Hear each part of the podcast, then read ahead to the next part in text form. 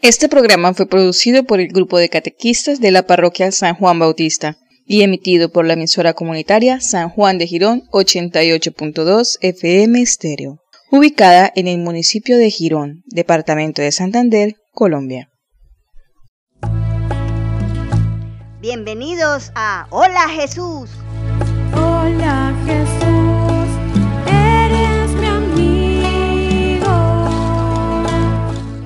El programa de iniciación cristiana para el sacramento de la Eucaristía. Jesús quiere ser tu gran amigo. Junto a tu familia, disfruta este espacio en tu emisora comunitaria San Juan de Girón 88.2 FM Estéreo.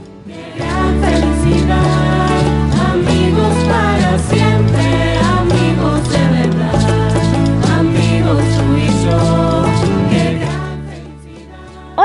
Soy Paola y junto a Sandra les damos la bienvenida a su programa Hola Jesús. Qué gusto poder compartir nuevamente con ustedes este espacio. En el encuentro anterior hablamos sobre las tentaciones de Jesús y los pecados capitales. Catequista de las tentaciones de Jesús, yo aprendí que si Jesús fue tentado, con mayor razón, nosotros también seremos tentados. Pero, así como Cristo logró vencer las tentaciones, así también debemos animarnos a luchar, sin cansancio hasta dominarlas y salir victoriosos de ellas. Yo aprendí que la soberbia es un pecado capital que se vence con la humildad. La envidia es un pecado capital y se corrige con la caridad. La ira es un pecado capital y su antídoto es la paciencia. Otro pecado capital es la pereza y se combate con la diligencia. La avaricia también es un pecado capital y se corrige con la generosidad. La gula es otro pecado capital y su antídoto es la templanza. Catequista, la lujuria también es un pecado capital y se combate con la castidad. Niños, muy bien. Es importante que tengan presente los pecados capitales, además de los mandamientos, a la hora de hacer un buen examen de conciencia para poder hacer una buena confesión. En este encuentro conoceremos un poco más sobre la vida de Jesús. Hoy hablaremos de un tema muy bonito y para descubrirlo los invito a que prestemos mucha atención a la siguiente historia.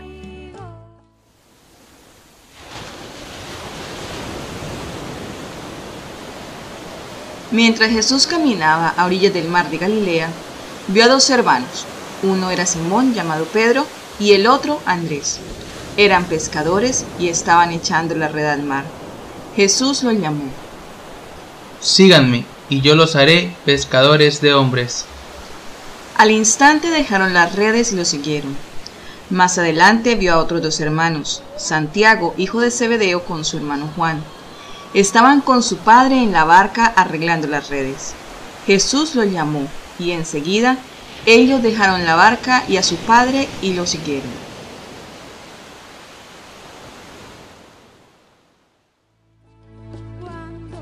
¿Descubrieron nuestro tema del día? Catequista, en la historia hablaban sobre Santiago y Pedro. Yo he escuchado que ellos eran discípulos de Jesús. Ya sé, vamos a hablar sobre los discípulos. Realmente hablaremos sobre los doce apóstoles. Pero antes es necesario aclarar una cosa. En los evangelios a menudo encontramos los términos discípulos y apóstoles. Discípulo es quien decide seguir a Jesús, quien siente y ve que Él es una persona importante para toda la vida. Los que escuchan el Evangelio escuchan a Jesús y por lo tanto son sus discípulos. Incluso a nosotros, que estamos aquí en la catequesis y queremos conocer a Jesús, también somos sus discípulos. Por su parte, los apóstoles son los amigos que Jesús eligió entre los discípulos. Niños, así como nosotros tenemos amigos, Jesús también quiso tener varios amigos con él, para que lo acompañaran y aprendieran todo lo que él les iba a enseñar. También para que compartieran sus alegrías y sus tristezas. Estos amigos acompañaron a Jesús en su vida y cuando Él se fue al cielo, ellos siguieron hablando de su mensaje de amor. ¿Sabías que es muy significativo que el número de los apóstoles sea 12? Este número remite a las 12 tribus de Israel. Los evangelistas San Mateo, San Marcos y San Lucas nos narran la elección de los 12 apóstoles. Hoy leeremos la cita del Evangelio según San Lucas. Así que los invito a que tomemos la Biblia y busquemos el Evangelio según San Lucas, capítulo 6, versículos del 12 al 16. Evangelio según San Lucas, capítulo 6, versículos del 12 al 16. ¿Están listos? Catequista, ya la encontré. ¿Puedo leerla? Claro, léala por favor. Por aquellos días Jesús se fue al monte a orar y se pasó toda la noche orando a Dios. Cuando se hizo de día reunió a sus discípulos y escogió entre ellos a doce, a quienes constituyó apóstoles. Fueron estos Simón, al que llamó Pedro y su hermano Andrés, Santiago y su hermano Juan, Felipe y Bartolomé, Mateo, Tomás, Santiago, hijo de Alfeo, y Simón el llamado Celote, Judas, hermano de Santiago y Judas Iscariote, que fue el traidor. Palabra de Dios. Te alabamos, Señor. Muchas gracias, niños. Jesús comenzó su predicación yendo solo de comunidad en comunidad. Así fue conociendo a hombres y mujeres que se sintieron atraídos por su mensaje de amor. A algunos de ellos los invitó a que viajaran con él. Después de un tiempo, de entre todos los que le seguían, escogió a los doce apóstoles. Ellos eran muy distintos en todos los sentidos. Algunos sabían de la Biblia, otros conocían muy bien la administración del Estado, otros eran obreros y algunos que otro casi no sabían leer y escribir. También eran muy distintos en su carácter y en su forma de hacer las cosas. Pero a pesar de esas grandes diferencias, Jesús los escogió, porque Él se fijó sobre todo en el corazón. No importó tanto lo inteligente o los estudios que fueran, sino el corazón generoso, capaz de amar a Dios y a las personas. Por eso los escoge Jesús, porque eran personas con un gran corazón.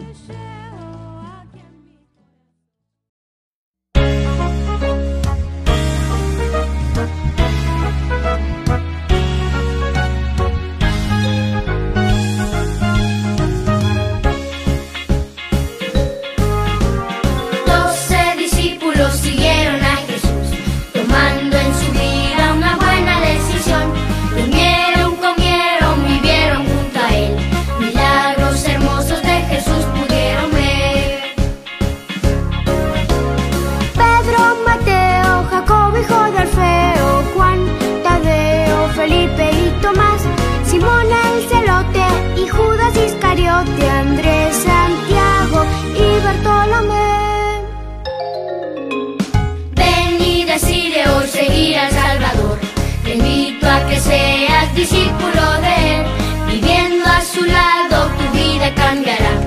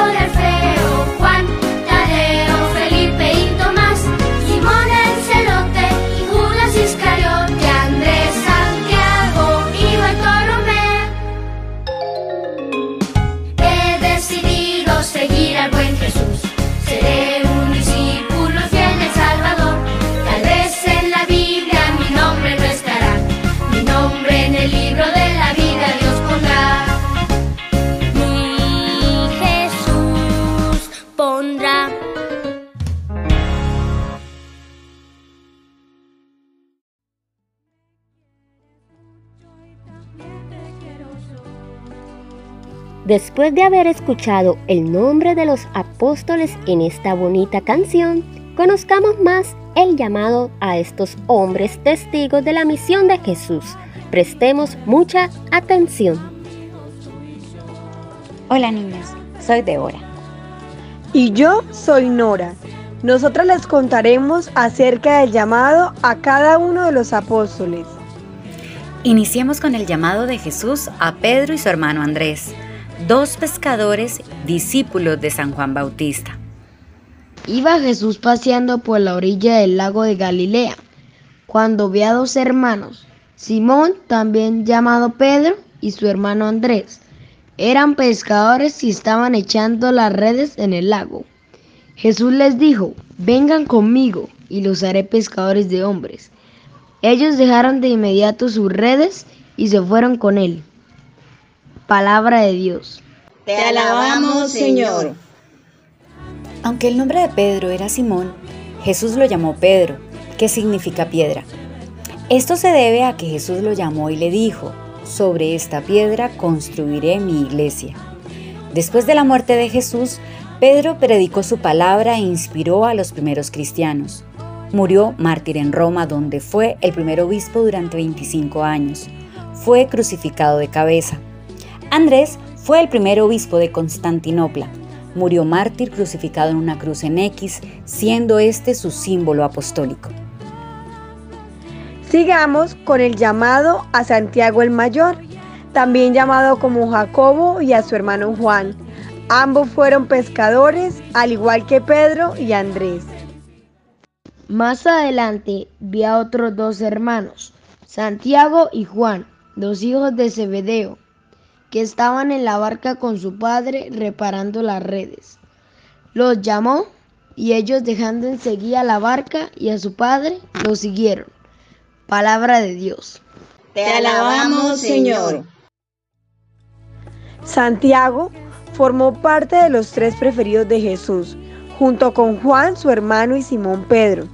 Ellos estuvieron presentes en la transfiguración del Señor Jesús y en el huerto de Getsemaní. Su símbolo apostólico son tres conchas marinas, en alusión a su peregrinaje por el mar. Juan fue el más joven de los dos apóstoles y el más amado por Jesús. Fue el único de los apóstoles presente en el Calvario y a quien Jesús le confió a su madre. Mediante él todos somos hijos adoptivos de María. Juan también uno de los cuatro evangelistas, su símbolo es el águila. También se le atribuye el libro del Apocalipsis y tres cartas apostólicas. Es el único de los apóstoles que no murió martirizado. Tuvo una vida larga y murió de vejez.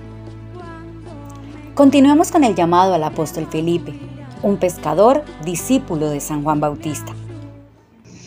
Al día siguiente, Jesús decidió partir para Galilea, encontró a Felipe y le dijo, sígueme, palabra de Dios. Te alabamos, Señor. Los evangelios muestran a Felipe como un hombre ingenuo, algo tímido pero de mente juiciosa. Su símbolo apostólico es la cruz y en ocasiones también un libro representando el Evangelio. Sigamos con el llamado a Natanael o Bartolomé, de hecho, fue Felipe quien lo invitó a conocer a Jesús. Al ver Jesús que Natanael venía a su encuentro, comentó, Ahí tienen ustedes a un verdadero israelita en quien no cabe falsedad. Natanael preguntó, ¿De qué me conoces? Jesús respondió, Antes que Felipe te llamara, ya te había visto yo cuando estabas debajo de la higuera. Natanael exclamó, Maestro, tú eres el Hijo de Dios. Tú eres el Rey de Israel. Palabra de Dios. Te alabamos, Señor. Al apóstol Bartolomé se le conoce con el nombre Natanael, cuyo significado es regalo de Dios. Su símbolo apostólico es un cuchillo en alusión a su martirio. Fue desollado vivo. Continuemos con el llamado de Jesús a Mateo. Jesús volvió a la orilla del lago y toda la gente acudía a él para recibir sus enseñanzas. Al pasar vio a Leví, el hijo de Alfeo, que estaba sentado en su despacho de recaudación de impuestos, y le dijo, sígueme. Leví se levantó y lo siguió. Palabra de Dios.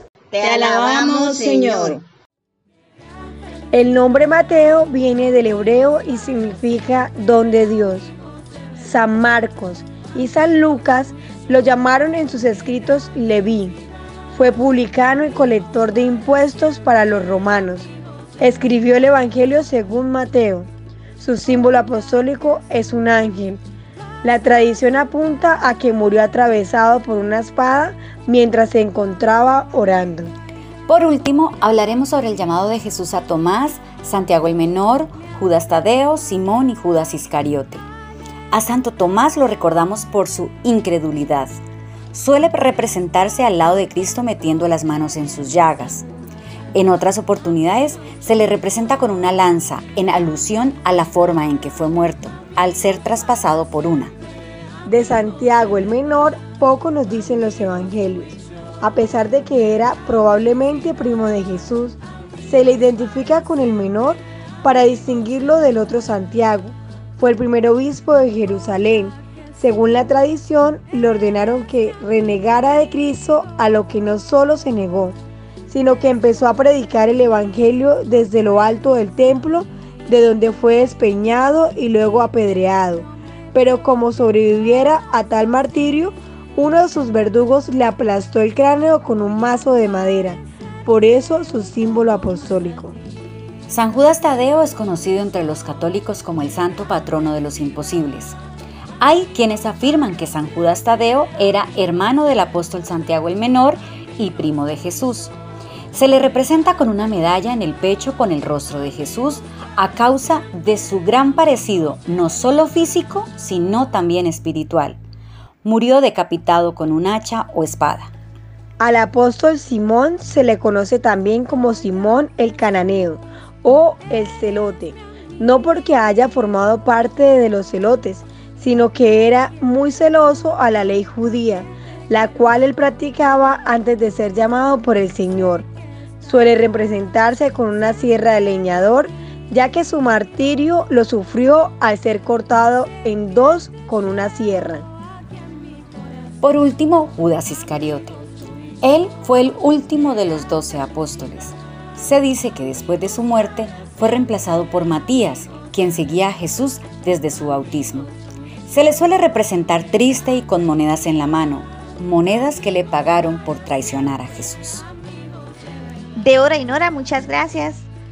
Niños, así como Jesús llamó a sus apóstoles personas humildes y del común, también nos llama a nosotros para que al igual que ellos sigamos con la misión evangelizadora y llevemos una vida que nos conduzca a la santidad. A este llamado lo identificamos como vocación y nos propone como cristianos tres opciones de vida. La vida consagrada, como los sacerdotes, las religiosas, los religiosos, los laicos consagrados o consagradas, entre otros. Otra opción es el matrimonio, cuando un hombre y una mujer se casan para formar una familia de la mano de Dios. Y por último, la soltería, pero una bien llevada, donde sirven como laicos en las cosas de Dios. Catequista, pero ¿cómo puedo saber a qué vocación me llamó Dios? Encontrar nuestra vocación depende de la unión que tengamos con Dios. Él sabe para qué nos creó y cuál es la misión a la que hemos sido llamados. Por ello la oración y la escucha de su palabra es clave para descubrir nuestra vocación en la vida.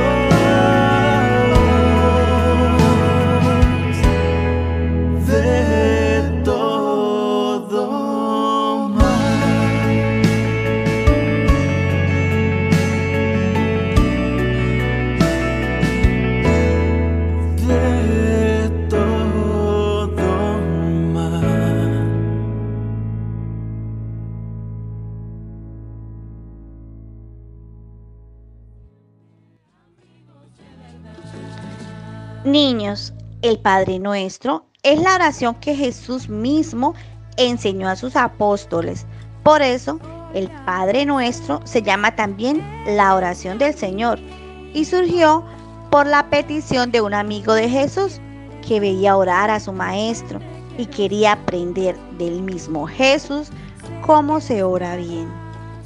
El Padre Nuestro es una oración muy especial. Nos muestra ¿Cómo debemos hablar con Dios? Catequista, yo me la sé, pero no entiendo qué significa cada parte. No hay problema, vamos a analizarla poco a poco. Iniciemos. Padre nuestro. Al decirle Padre, nosotros nos reconocemos como hijos suyos y tenemos el deseo y el compromiso de portarnos como hijos de Dios tratar de parecernos a Él. Al decir Padre nuestro, reconocemos todas las promesas de amor de Dios hacia nosotros. Dios ha querido ser nuestro Padre y Él es un Padre bueno, fiel y que nos ama muchísimo. Padre nuestro, porque es mío, de Jesús y de todos los cristianos.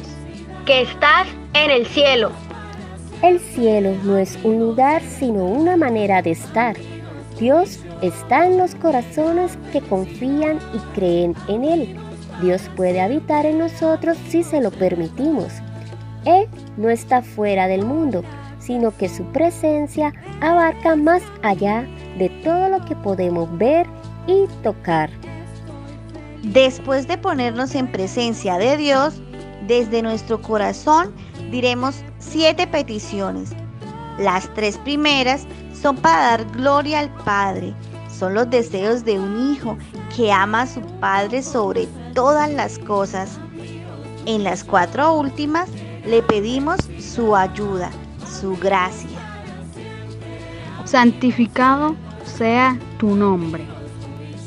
Santificar el nombre de Dios quiere decir ponerlo por encima de todo también hacer justicia a su realidad, reconocerlo, alabarlo, hacerlo respetar y honrar, y vivir conforme a sus mandamientos.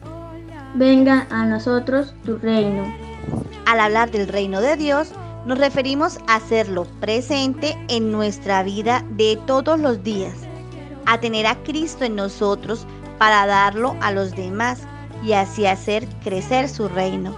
Y también nos referimos a que esperamos que Cristo regrese y sea la venida final del reino de Dios.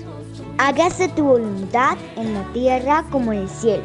La voluntad de Dios, lo que quiere Dios para nosotros es nuestra salvación, es que lleguemos a estar con Él, le pedimos que nuestra voluntad se una a la suya para que podamos ser testimonio ante los demás. Danos hoy nuestro pan de cada día. Aquí nos referimos tanto al pan de comida para satisfacer nuestras necesidades materiales como al pan del alma, la Santa Eucaristía, que es el pan por excelencia. Perdona nuestras ofensas como nosotros perdonamos a los que nos ofenden. Reconocemos que somos pecadores, pero en igual medida nosotros perdonamos a aquellos que nos hacen algún mal. No nos dejes caer en tentación. El pecado es el fruto de consentir la tentación, de decir sí a las invitaciones que nos hace el demonio para obrar mal. Le pedimos que no nos deje tomar el camino que conduce hacia el pecado, hacia el mal. El Espíritu Santo nos ayuda a decir no a la tentación. Hay que orar mucho para no caer en el pecado. Y líbranos de todo mal. Algunas circunstancias adversas de la vida nos llevan a tomar malas decisiones. En esta petición le decimos a Dios que nos proteja de los engaños del demonio ya que Él solo quiere que caigamos en pecado. Amén. Amén significa así sea. Niños, al rezar el Padre Nuestro, le pedimos mucha ayuda a Dios, que seguramente nos dará y al mismo tiempo nos comprometemos a vivir como sus hijos. Después de conocer qué significa cada parte del Padre Nuestro, dispongámonos en tónica de oración y digamos todos.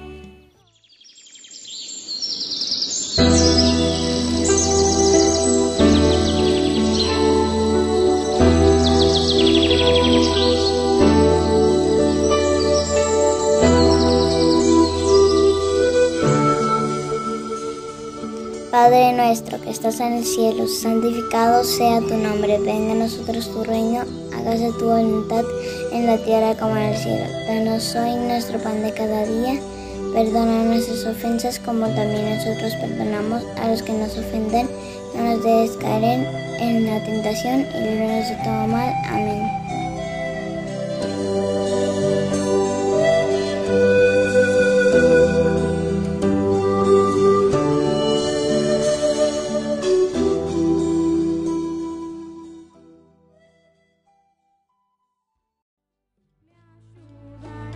Escuchemos ahora el compromiso de la semana.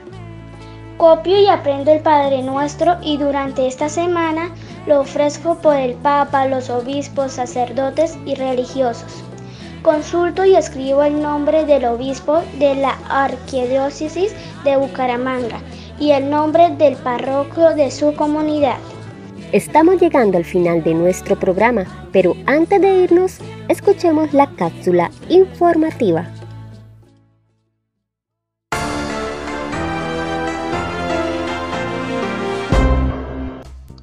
Hoy en día, en la iglesia, quienes continúan la obra de Jesús y los apóstoles son el Papa, los obispos y los sacerdotes.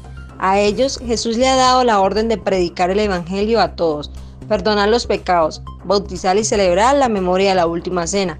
Por esta razón se dice que los obispos son los sucesores de los apóstoles. Para hacer esto son ayudados por todos los cristianos, pero especialmente por los sacerdotes. A través de ellos estamos vinculados a los apóstoles y por lo tanto a Jesús. Es como una larga cadena que nos asegura que las palabras que escuchamos son las mismas palabras que dijo Jesús. El Papa es el sucesor del apóstol Pedro, a quien Jesús había confiado la tarea de ayudar, consolar y guiar a toda la comunidad de creyentes. En la actualidad, quien dirige la Iglesia Católica es el Papa Francisco, elegido el 13 de marzo del 2013.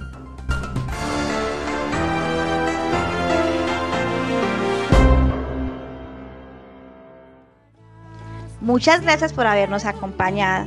Recuerden participar de la Santa Misa y continuar orando unos por otros, especialmente con la oración del Padre Nuestro. Los esperamos a continuación en nuestro encuentro por Zoom. Chao, chao. Amigos de verdad, amigos